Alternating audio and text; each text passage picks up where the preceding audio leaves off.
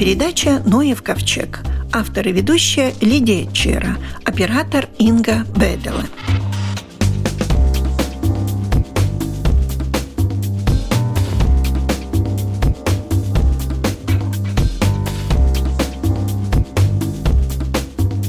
Только-только потеплело, это значит, клещи проснулись. Энтомолог Валдемар Спондис на самом деле проснулись? Да, проснулись они уже давно. Первые клещи были уже в феврале, а сейчас уже в апреле уже они очень активные. А что так рано? Это так э, в этом году или они так и просыпаются, когда совсем снег сойдет и все, и сразу проснулись? Снег где-то остается, а есть места, где солнечное, там снег растает, и они уже там активны. В этом году немного позже, поскольку был снег, а в других годах были даже в декабре и в январе. Но это более-менее исключение, но все-таки им надо такую температуру, которая постоянно выше плюс пяти. То есть сейчас они уже очень активны? Да-да. Ну, ночью они немного онемеют, а днем при такой солнечной погоде очень активны. Знаю, птички, если попадают в мороз и нет еды, они могут погибнуть, а клещи от такой мелочи не погибают. Ну, они могут э, поститься очень долго. То есть не есть, да? Да, не есть. А у них единственная еда – это что? Это кровь человеческая или звериная? Или они чем-то другим тоже могут питаться? Ну, значит, только кровью. Они такие типичные кровососы. Что они еще могут, они, если там капелька росы, они могут э, попить. Но так э, основная пища у них э, кровь. Как-то странно, как они могут, маленькие, малоподвижные, в общем-то. Да, вот они надеются, что кто-нибудь пройдет мимо, и они прицепятся, поскольку они чуют вибрацию, чуют углекислый газ, тепло чуют, и тогда они выпускают свои ноги, на которых такие сильные коготки, и просто ждут, когда что-нибудь пройдет мимо. И прицепится. Но я знаю, что клещик, он так по возрастанию, то есть когда он попадает на маленькую мышку, то он маленький, потом он пересаживается, например, там на кошку, потом на собаку, да. и таким образом он растет. Да-да, у него есть личинка, нимфа и взрослый и каждый должен сосать кровь, чтобы завершить э, развитие. Три этапа развития, да? Да. Ну, вот и они по размеру тоже выбирают свою добычу, поскольку у личинок они очень маленькие, они не могут прокусить, например, кожу большого животного, скажем, оленя. Поэтому им надо мелкие грызуны. А что касается людей, тогда у нас кожа такая мягкая, и даже личинки такие микроскопические, они могут прокусить нашу кожу. А когда уже клещи активные, то уже поздно делать вакцинацию, да? Или еще можно, как думаете? Ну, говорят, что можно. Но там какая-то такая особенность, что первые две недели после вакцинации нельзя встречаться с клещами, чтобы не присосались. А можно сказать, какой процент вот из всех клещей может быть инфицирован? Ведь не все же они переносчики энцефалита. Да, значит, мы три года в институте Пиори изучали клещей и определяли, какой процент из них инфицирован с вирусом, и там по годам менялись от 1 до 5 процентов. Все-таки не так много. Да, не так-то много. Так что вероятность получить довольно незначительна. Но все-таки надо вакцинироваться. Особенно у людей, которые много проводят в природе. Вот вы сказали, что сейчас клещи активны. Во-первых, они активны, во-вторых, они голодны. То есть вот сейчас идти в лес – это особо опасно. Они голодные все время, пока не получат кровь. А когда получают, тогда они больше на охоту не выходят, да? Да, тогда они где-то в почве прячутся и переваривают, а взрослая самка уже откладывает яйца. В прошлом году мы с вами разговаривали, вы сказали, что было всегда два вида клещей, а сейчас уже появился третий вид, который более опасен для собак. И я знаю, что владельцы собак, многие, к сожалению, это уже испытали на своих питомцах. Это точно. Обычные клещи – это собачьи и таежные. И новый вид, который у нас около 20 лет уже, это луговой клещ, который чаще всего присасывается к животным, а к людям довольно редко, поскольку им надо такое волосистое тело. А у людей волосы в основном, значит, на голове. И вот я знаю две случаи, когда у детей присосался этот клещ как раз в голове. Луговой, да? Да. А он также опасен животным, как и человеку? Животные более справляются с вирусом. Они болеют тоже энцефалитом, но более-менее справляются. Исключение мелкие грызуны, если они получат хорошую дозу вируса, тогда они могут также погибнуть. Они по размеру, вот собачьи, таежные, луговые, они отличаются как-то? Или все они совсем с мелкой, так булавочная головочка, и потом растут. Какие-то из них все-таки крупнее, наверное. Ну, если взять взрослые, тогда обычный клещ это 2-3 миллиметра, а луговой клещ около 5 миллиметров. Так что он гораздо крупнее, и он такой пестренький и очень быстрый. Гораздо быстрее, чем наш обычный клещ. А вот есть еще какие-то оленьи, это тоже таежные? Или это другие? Такие крупненькие довольно были. Я знаю, что мне говорили, что это на лосях или на оленях живут. Да, это луговой. Но он не так опасен человеку, это я помню. Да, не так. Когда за грибами ходили, говорили, крупные это еще не так страшно, а вот такие мелкие, они вот более опасны для человека.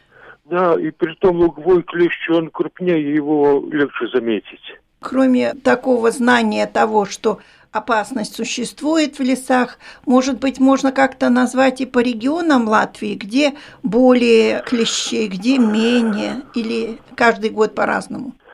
Это, разумеется, меняется, но больше клещей там, где больше животных, там, где больше зверей, там, где больше мышей, там и клещей тоже больше. То есть это постоянное, в общем-то, практически ну, постоянное количество. Ну да, ну скажем, в Риге, в городах э, клещей чрезвычайно мало, где-то в сельскохозяйственных угодьях тоже мало, но где там лес, там опушка, заросшее что-нибудь, тогда там клещей довольно много. Поскольку где меньше людей, там больше зверей и больше клещей. Что касается насекомых, то комары, например, любят влажную и теплую погоду, а клещи любят солнце или влагу. Им надо такую умеренную температуру, поскольку если летом такая большая жара, выше 25, тогда молодые клещи могут погибнуть, просто высохнуть. Когда они высыхают, это еще не значит, что они погибли пойдет Нет, из... дождик, и они опять возникнут. Ну, из-за этого не могут погибнуть. Могут погибнуть, да. А пойдет дождь, и все не расцветает. Тогда все нормально опять. Благо, что они все-таки находятся не выше 30 сантиметров над землей, насколько я помню. Да, ну, значит, мы тоже это изучали. Они поднимаются где-то на высоту 50 сантиметров. А все-таки? Да но это немного реже. А что касается лугового клеща, тогда он поднимается даже на метр. Так что если идти по заросшему лугу, тогда можно его до пояса, в принципе, найти. Ну да, я представляю, как вы их изучая, ходите, но вас же они тоже кусали. Да, ну, разумеется, где-то 20-30 штук каждый год. Болезни не болели? Энцефалит миновал вас? Ну, я вакцинирован. Но что касается другого заболевания, это боррелиоза, тогда я трижды... Лаймой болели, да? Да, трижды болел. И мне кажется, все-таки их становится больше. И больше становится инфицированных. Но это так вот на вскидку. Ну, что касается энцефалита, тогда это процент небольшой, А что касается боррелей, тогда там по годам меняется от 20 до 70 процентов инфицированных клещей. О, Да, но там особенность, что эти бактерии боррелии, они живут в кишечнике и вместе со слюной не попадают. Вот если мы неправильно вынимаем клещ, скажем, жмем его, мучаем как-то, тогда эти бактерии могут через пищевод э, попадать в ранку. Так что очень-очень важно клеща поскорее и очень аккуратно вынуть. Там столько уже всего, говорят, раньше маслом заливали, не помогает. Говорят, что тогда он задыхается и выпускает опять всю свою заразу внутрь. Да-да. Ниткой, ну, никак не получается. Если он такой маленький, ну, я пыталась этой ниткой, не получается. Так и нет никакой такой единой меры, как снять, кроме как обращаться к врачу. А это, опять же, стоит немалых денег. Когда клещ присосался, он вроде бы цементируется в ранке. У него такие зубчики, как у крючка. И поэтому его надо как-нибудь так повернуть. Можно ниткой, можно пинцетом повернуть, чтобы его легко вырвать. Если там хоботок остается в ранке, это не столь важно. Важнее, чтобы слюнные железы и содержание кишечника не попали в ранку. Хоботке там ничего нету, там только хоботок. Ну да, он немножечко погноится и исчезнет. Да. Тот, кто грибник, тот меня поймет. Без клещей очень трудно. Даже осень ни одна не проходит. Почти практически всегда что-то где-то, ну, как-то попадает. Хотя и одеваешься, и сапоги, и все это вставляешь. Да-да. Но и все равно как-то это пробирается, потому что мелкая уж эта тварь больно. Ну да, всегда надо проверять себе, особенно когда там в лесу. Ну, в этом году будете заниматься изучением клещей? Ну, этот проект кончился, но я насчет лугового клеща, я смотрю, какое его распространение, поскольку он в южной части Латвии хорошо представлен, западной тоже, часть Латгалии, но центральная часть Видземе и север Латвии еще свободен. Ну вот я просто слежу, как этот клещ продвигается. Распространяется по Да. территории. Ну Да. что ж, медведи у нас распространяются быстро. Ну и клещи, наверное, тоже. Да, может и медведи переносят клещей. Да, наверняка, наверняка. Да. И не Ну, пос- маленьких. Да, поскольку клещ сам далеко не уползет, но он распространяется вместе с э, животными. Спасибо, спасибо за информацию. Будем внимательны, будем стараться как-то избегать встречи с клещами. Да-да. У нашего микрофона был энтомолог Валдемар Спондис.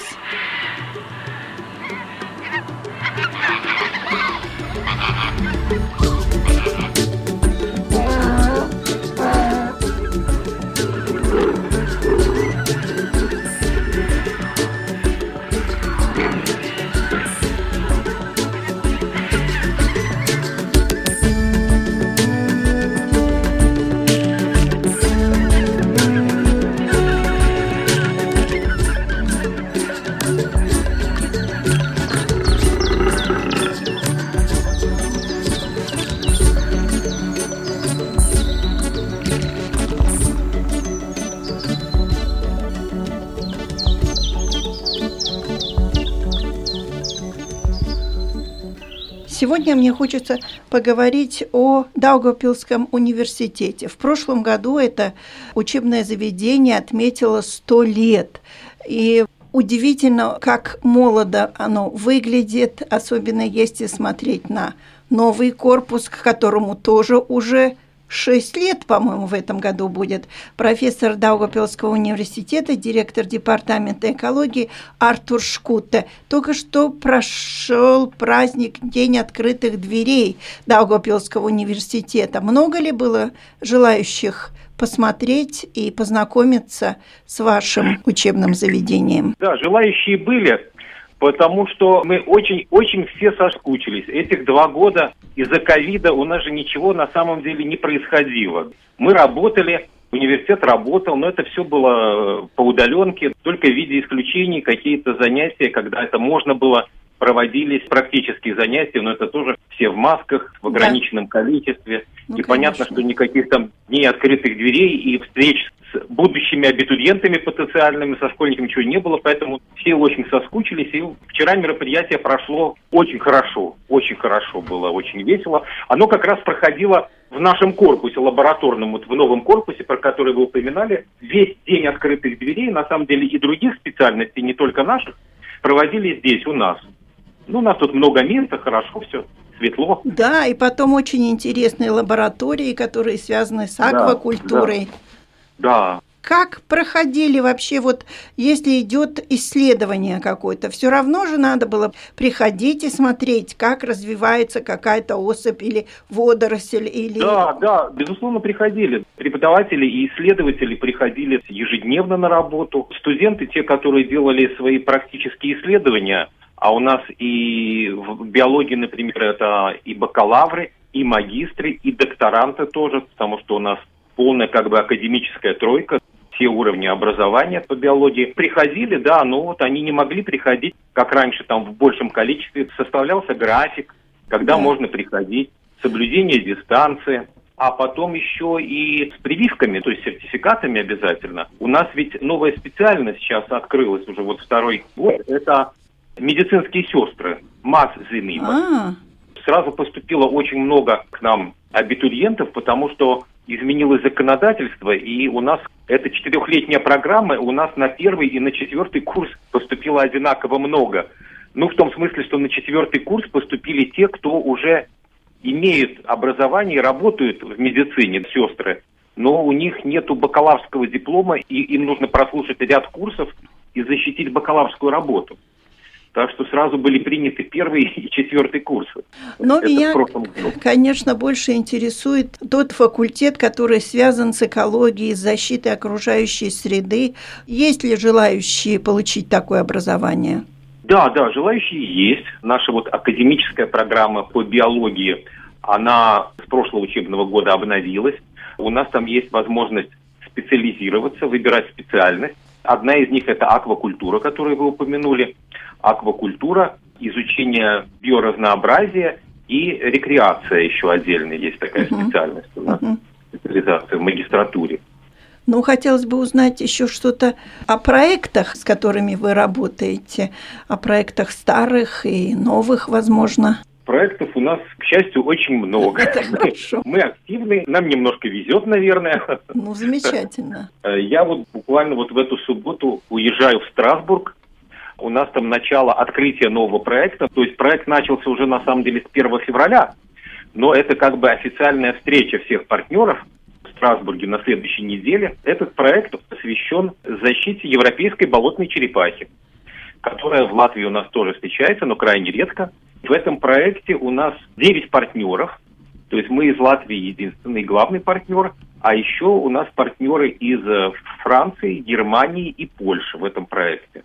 Это такой очень, очень престижный проект, на него был огромный-огромный конкурс. Ну, нам повезло, у нас такие очень хорошие французские партнеры, очень активные.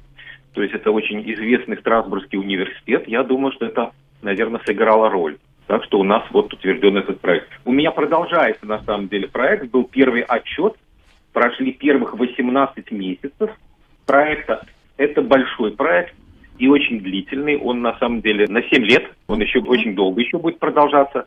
И в нем у нас участвуют 24 партнера из 14 европейских стран. Очень-очень много. Ну и чему я, он посвящен этот проект? Честно говоря, такой проект я бы руководить не взялся, но Институт Гумбольта, то есть э, в Германии, взялся руководить таким проектом. По-моему, это очень сложно. А это проект как раз связанный с охраной водных ресурсов, я бы так сказал. О, как. В каждой стране есть свой объект изучения. У нас в Латвии это река Двете, которая левобережный приток реки Даугавы, недалеко от Даугавпилса. Там небольшая, небольшую часть занимает сборного бассейна охраняемая природная территория, вот это Двете Спальяны, Натура 2000. А проект на самом деле посвящен, как можно было бы по возможности несложно и недорого беречь воду для сельского хозяйства, потому что нужно, то есть в, в ряде стран вообще там ирригация, поливание. А с другой стороны, мы понимаем, что сельское хозяйство, особенно если это интенсивное сельское хозяйство, это применение удобрений. И как бы сделать так, чтобы эти удобрения поменьше попадали в эти маленькие реки, которые впадают в большие реки, которые впадают в моря, соответственно. И поэтому проект очень большой, он охватывает всю Европу, то есть все климатические зоны, начиная от Норвегии угу. и заканчивая югом Франции, мы тут даже посередине где-то. Понятно, что в разных местах разные условия, и этот проект очень тесным сотрудничеством с местными жителями, с крестьянами, с их опытом, вот как они на это смотрят. Это очень хороший проект, потому что, знаете, ну как, ученые могут что-то, свое видение, вот как нам это делать и что это нужно, а на практике, если поговорить с человеком, который там на Земле живет все время, он сразу расскажет, знаете, ребята, это ага. у вас теория интересная, конечно, но моя практика показывает, что вот это у нас просто не получится. Потому и потому. Да, вот этот проект, он именно такой. И большую часть в этом проекте потом занимает моделирование. То есть вначале изучение, потом консультации с местными сельскохозяйственными деятелями да. на разных уровнях, начиная от уровня высокого министерства и департаментов каких-то и землепользования, и кончая непосредственно крестьянами. И потом моделирование и выбор каких-то оптимальных решений. Дветские заливные луга сам по себе объект очень богатый и да, с разных да. сторон, что только не возьмись. Хотелось узнать, в этом году разлилась Даугава достаточно? Да, да, да, в этом году, да, у нас вот как обычно каждый год проходит экспедиция. На Пал... лодках? Нет, у нас экспедиция традиционная, не меньше 12 лет, 12 лет каждый год. Наш доцент Давис Груберс и обычно мы еще студентов туда привлекаем. Экспедиция – это сплав по Даугаве, который начинается выше города Даугавпилса и заканчивается, ну, вот где-то за две, где-то там дальше. То на есть, плотах? А, на плоту, на самом деле, на плоту, и к нему еще лодка прикреплена. А суть этого исследования вот в чем. То есть этот плот специально оборудован таким образом, он перемещается со скоростью течения – в нем да. вот эти так называемые водные якоря, которые тянут вот течение, то есть он перемещается как течение. И ежечасно происходит измерение параметров воды. Плод как бы течет с этой водой, он все время в одной воде стоит, но она все равно меняется. И это очень интересные данные получаются. Да? Параметры вот воды, качество воды или глубины?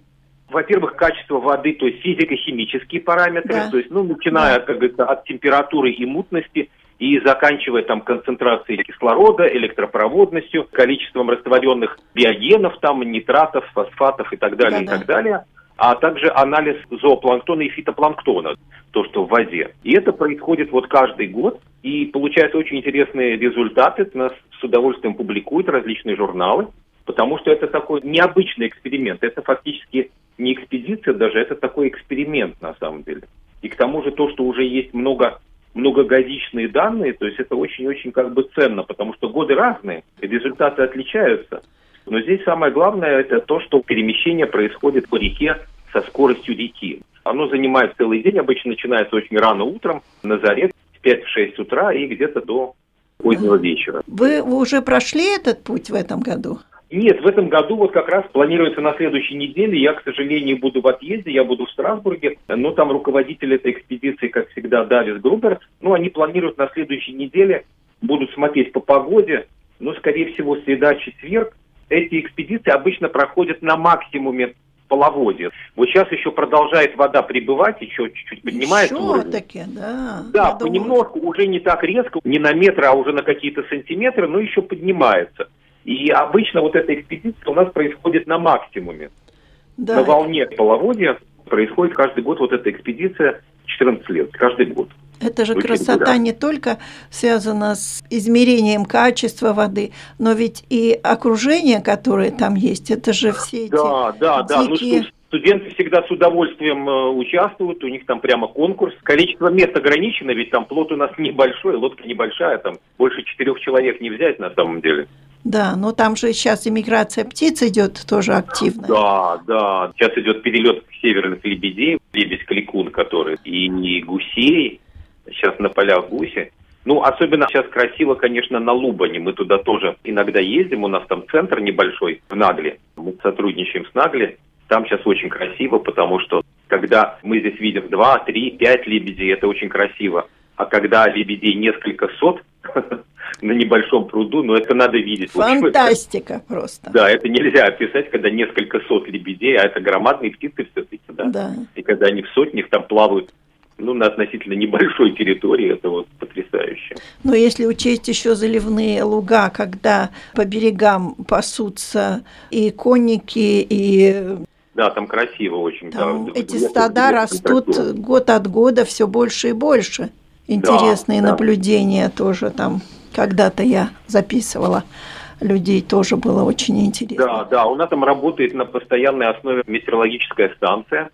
Данные обобщаются, публикуются, передаются. Каждый год она работает уже лет 20, наверное. Тот, кто выберет профессию защитника природы, не пожалеет, я так думаю. Да, да, безусловно, да, потому что у нас есть академическая бакалаврская программа, которая называется «Виды да. Environment Science». И, соответственно, потом студенты могут продолжать образование в профессиональной магистрской программе. Uh-huh. А профессиональная магистрская программа, это значит, что она соответствует определенному кодексу профессий. И там как раз у нас есть охрана природы, это так называется специальность, даба сайстерзиба, да. и виды спланошина.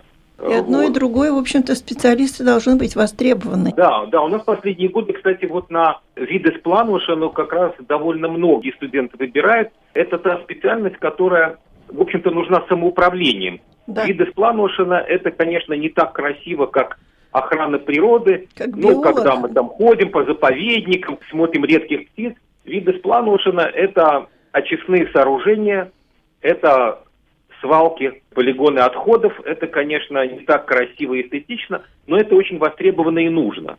Но это денежная профессия. Да, да, это очень востребовано и нужно, да, и это тоже забота об окружающей среде, да. Естественно. Не непосредственно о конкретных видах, а о природе вообще. Это загрязнение почвы, загрязнение воздуха, воды. Так что у студентов есть выбор, вот когда они дальше продолжают учиться, они тогда могут специализироваться в ту или в другую область.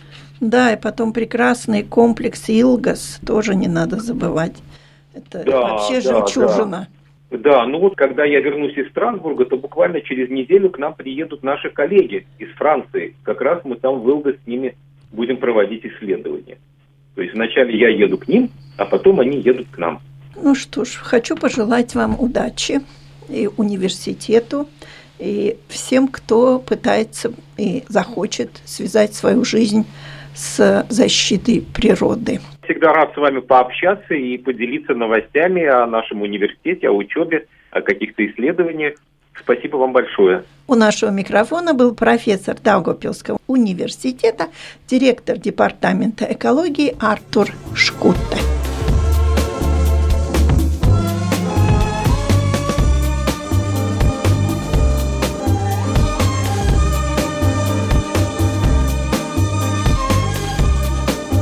На этом наша передача заканчивается. Всего вам доброго!